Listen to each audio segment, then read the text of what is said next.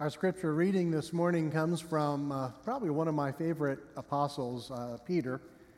I like Peter because uh, he usually got in trouble for acting before he thought things out very clearly.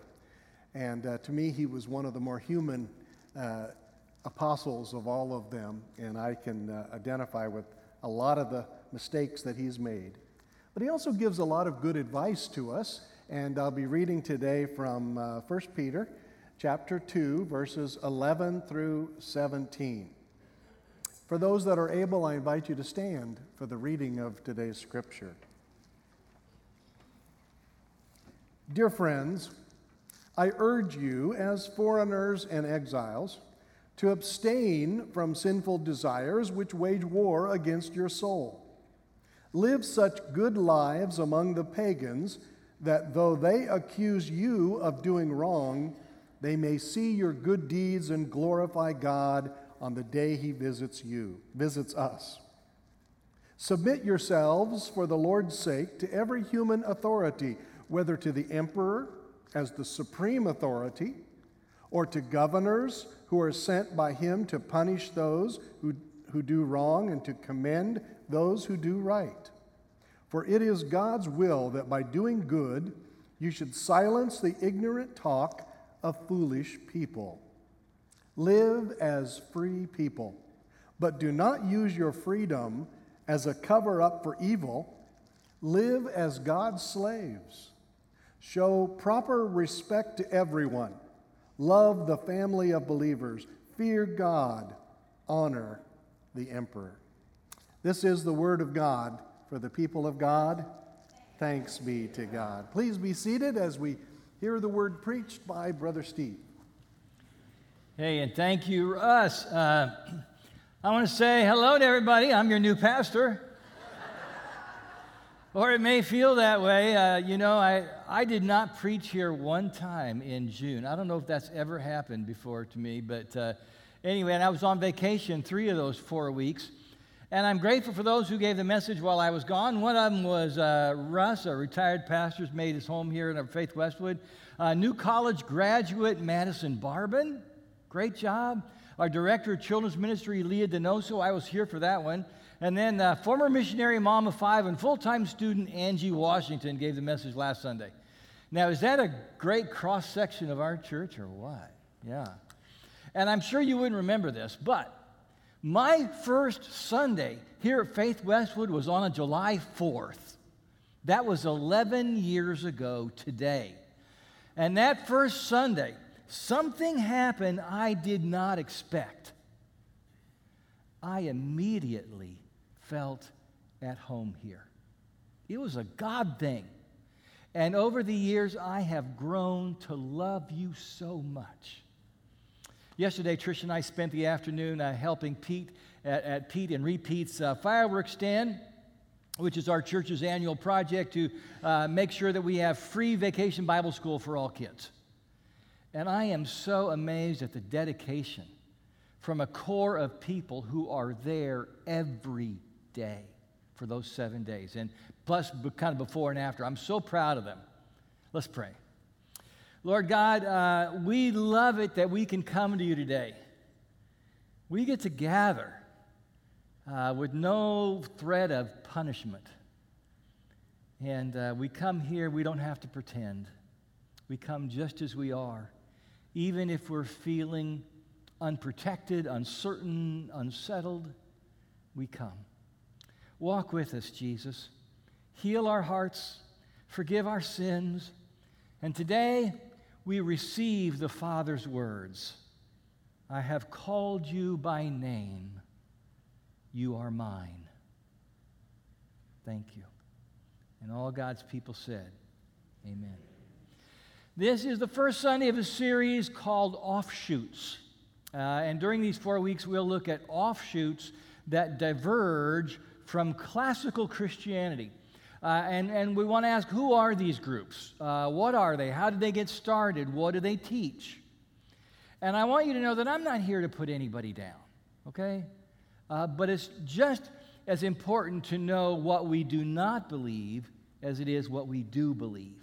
And I think that's part of our vision of becoming Jesus' deep, daring, daily disciples. Our theme for this series, uh, our theme verse, comes from uh, the Apostle Paul's letter to his friend Titus. Uh, Titus had gone to visit the church in uh, the Greek island of Crete. Well, it's Greek now. Uh, Titus's task was to appoint leaders in the church there. And Paul gives Titus instruction uh, for these leaders. And here I'm reading this verse from the Contemporary English Bible. Here it is. They must, oh, could we skip that one? I didn't include that one. All right, thank you. They must pay attention to the reliable message as it has been taught to them, so that they can encourage people with healthy instruction and refute those who speak against it. And we still have to do that, even today. We have to pay attention to the reliable gospel so that we can teach it to others and so that we and they don't get off track with a different gospel. We need to be clear about what we do teach and what we don't teach. For example, if I started uh, teaching reincarnation, uh, I would very promptly be corrected by my bishop and my district superintendent. They would say, Steve, you can't do that anymore.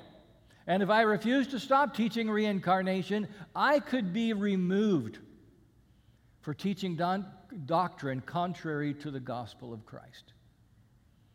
Reincarnation is how people from Asian religions explain why life seems so unfair. And they say, well, it's, it seems unfair, but it's not really unfair. Your bad fortune in this life is karma from bad behavior in a previous life. You're just getting what you deserve. But reincarnation is not what God revealed to us in the Judeo Christian story, and that's why we don't teach it.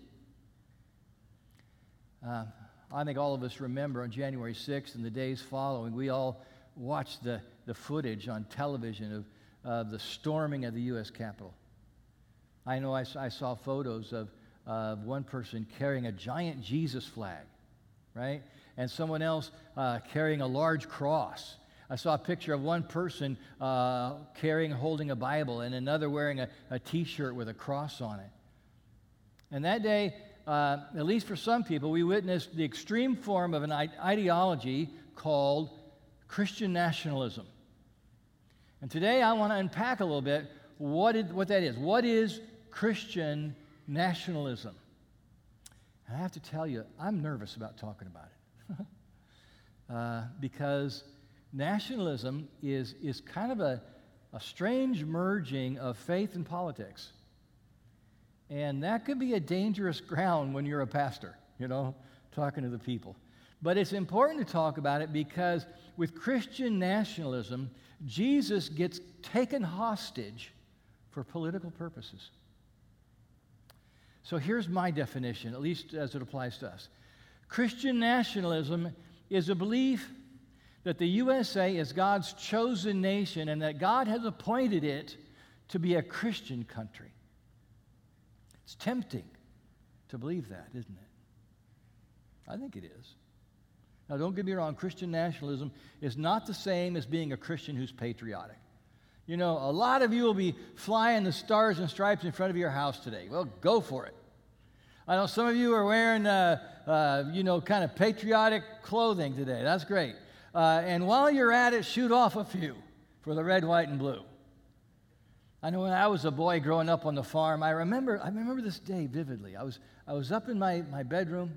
I think it was in an afternoon. It's a bedroom that I share with my, my brother. Uh, but, uh, but I was the only one there at the, in the time, and, and I looked out my window and I could see the, the rolling hills of farmland.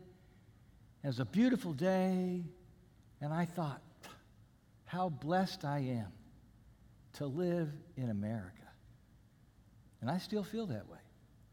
I am blessed to live in these United States, and I want everyone to feel that blessed to be here.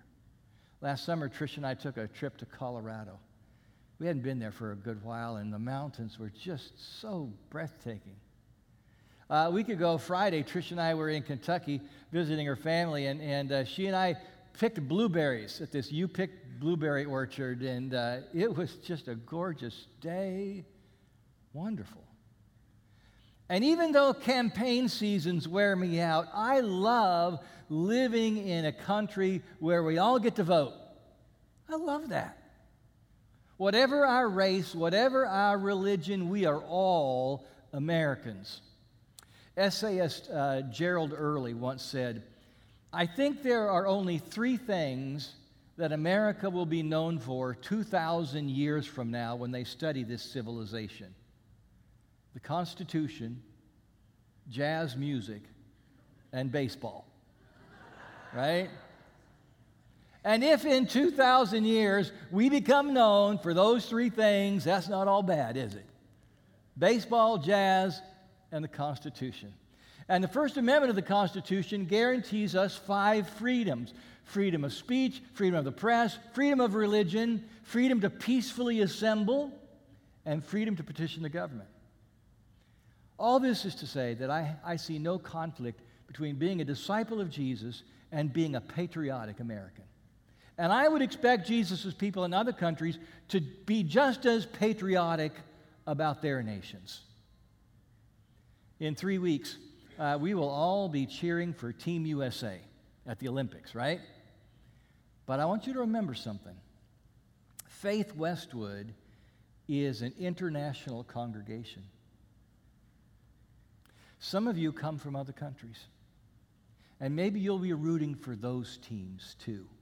Zimbabwe, Kenya, United Kingdom, India, Mexico, Iowa. You know?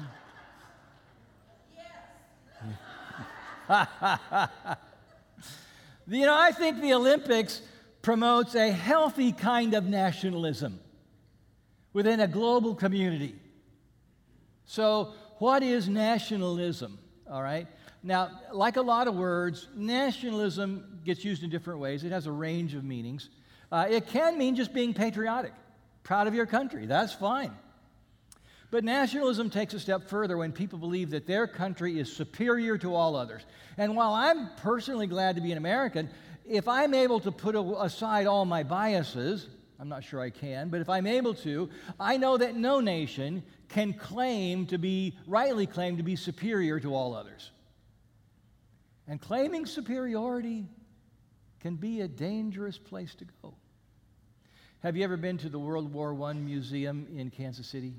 I, yeah, Trish and I have been there. It's really worth your time if you ever want to go.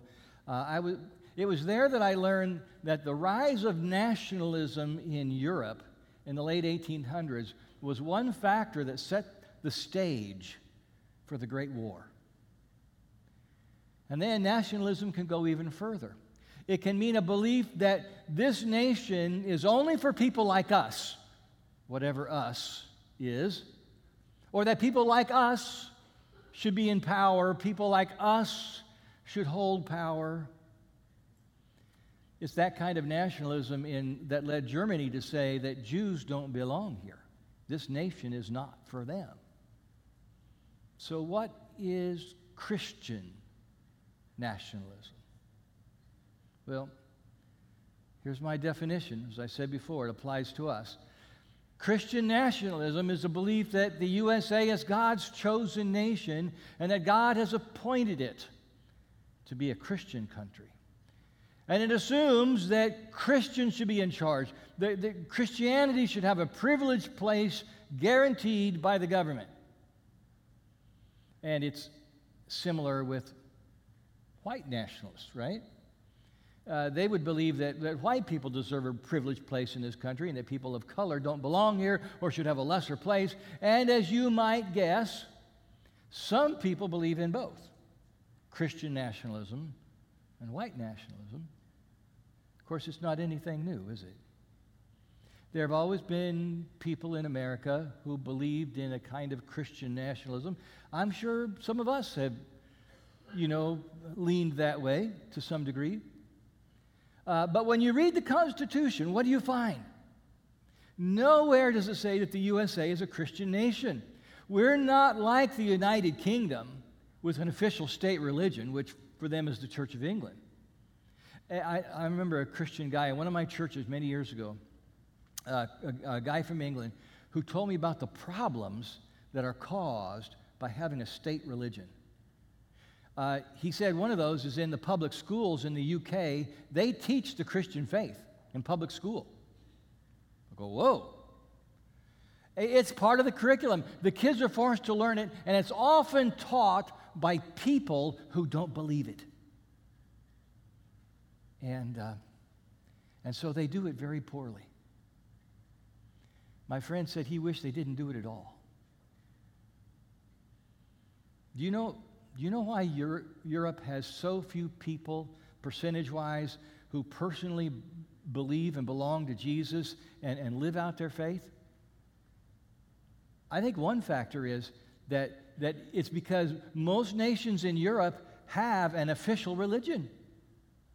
Government gets used to prop up the church, and the church gets used to prop up the government. I mean, who wants to believe a faith like that? It's not like that here. Maybe that's why, that's, maybe that's why Christianity is stronger here. Let me clarify one thing. Nobody ever says, I am a Christian nationalist. you, you don't find them. No one uses that term to define themselves. It's used by others to describe this ideology. For example, um, your neighborhood might welcome a church that wants to build down the street. That's great. All for it. But what if people bring a petition to your door because they want to keep a mosque from being built in your neighborhood? Well, they won't say that they're representing Christian nationalism, but that's what it is. Read the New Testament. You never see Christians seeking political power. Jesus' people in, in that, those days, there was always a minority. Their only power was expressed through love and self sacrifice. The government gave them no rights. They, they just tried to live in peace with their neighbors as best they could and create curiosity about Jesus. And uh, of course, being a Christian in the Roman Empire was risky. You know, proclaiming Jesus your, as your king could get you in a whole lot of trouble. There are a few passages in the Bible that, that advise Jesus' people on how to get along, relate to the government, and one of those is a passage that Russ read for us a little bit ago from 1 Peter chapter 2. In verse 11, the Apostle Peter says that Christians are foreigners and exiles in this world. In other words, our primary identity comes from Jesus and not from the nation, not from the government. The Apostle Paul was born a Roman citizen. He had somehow, by the way, the place where he uh, was born, that he was gr- granted uh, citizenship. Uh, and, and this gave him a few rights over non citizens. It gave him the opportunity to appeal his trial to Caesar, which he did. And because he was a citizen, when he was executed, uh, the, the uh, early tradition says he was beheaded and not crucified. Oh, the privileges of citizenship, right? But the empire was not Paul's primary citizenship. It was not his primary identity.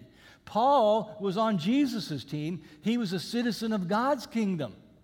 As he told the sisters and brothers in the Roman colony of Philippi, our citizenship is in heaven. Verses 13 and 14, Peter says, Submit yourselves, therefore, submit yourselves for the Lord's sake to every authority, whether to the emperor as a supreme authority or to governors who are sent by him to punish those who do wrong and commend those who do right. And I think the four most important words here are for the Lord's sake. You belong to Jesus. So don't give him a bad name by breaking the law. Be a good neighbor. Show kindness. Be honest. Don't cheat. Pay your taxes. You know, the New Testament teaches that God believes in good government.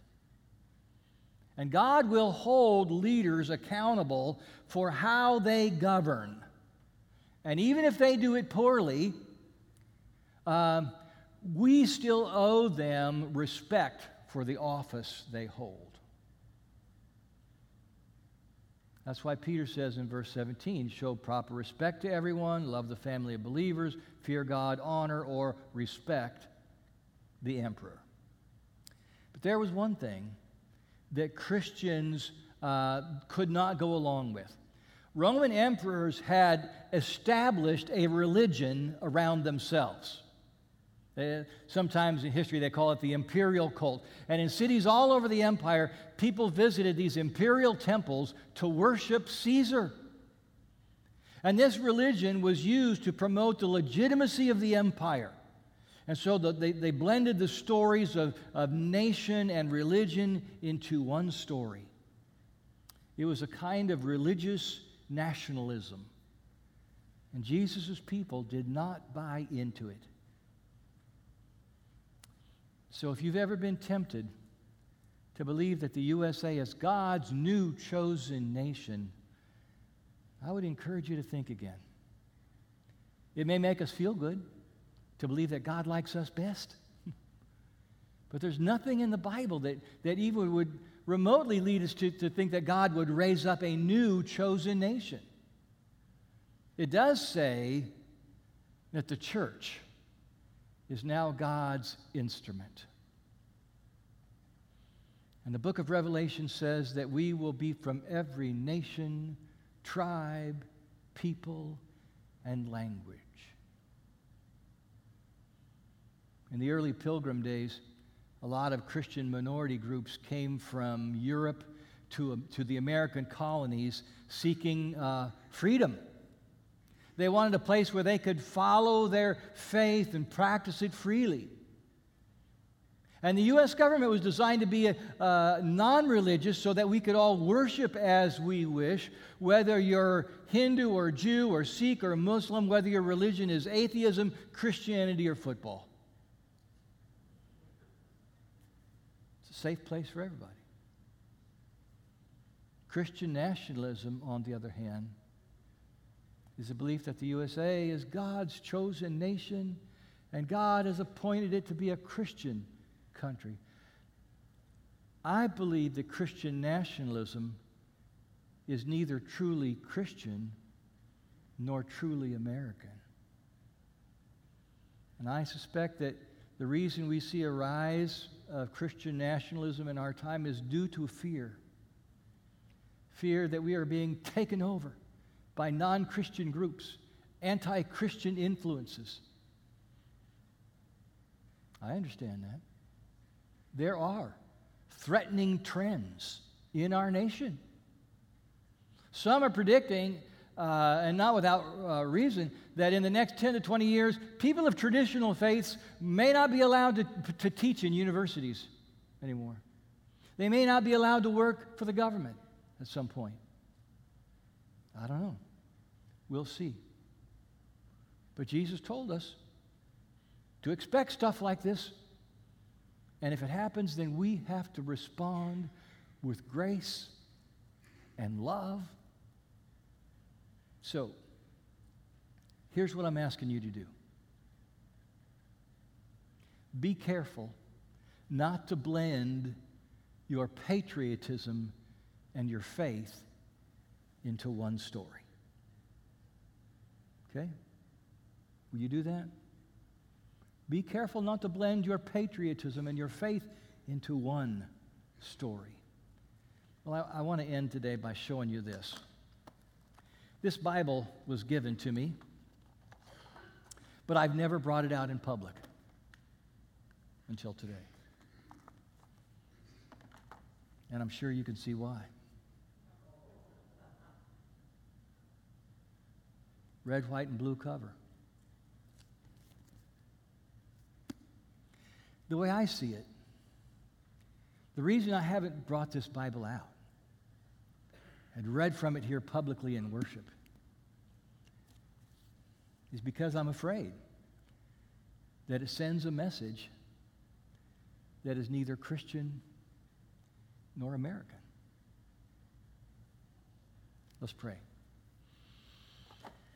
Oh Lord, we are so thankful uh, to be Americans, if for those of us that are, and, and, and citizens, and, and uh, uh, for the freedoms that we enjoy here, Lord, we are, we are thankful.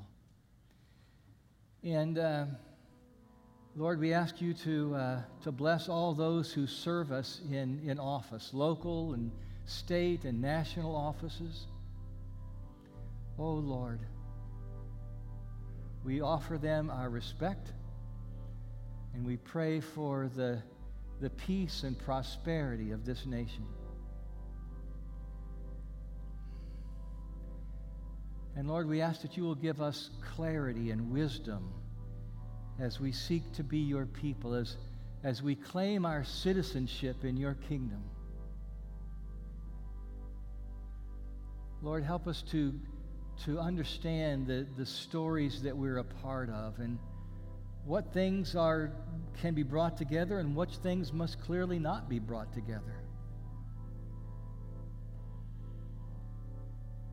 Lord, I, I know that I haven't given the last word on this, but I would ask that you continue to teach us, uh, lead us in your way, that we can be Jesus' deep, daring, daily disciples. We pray in his name. Amen.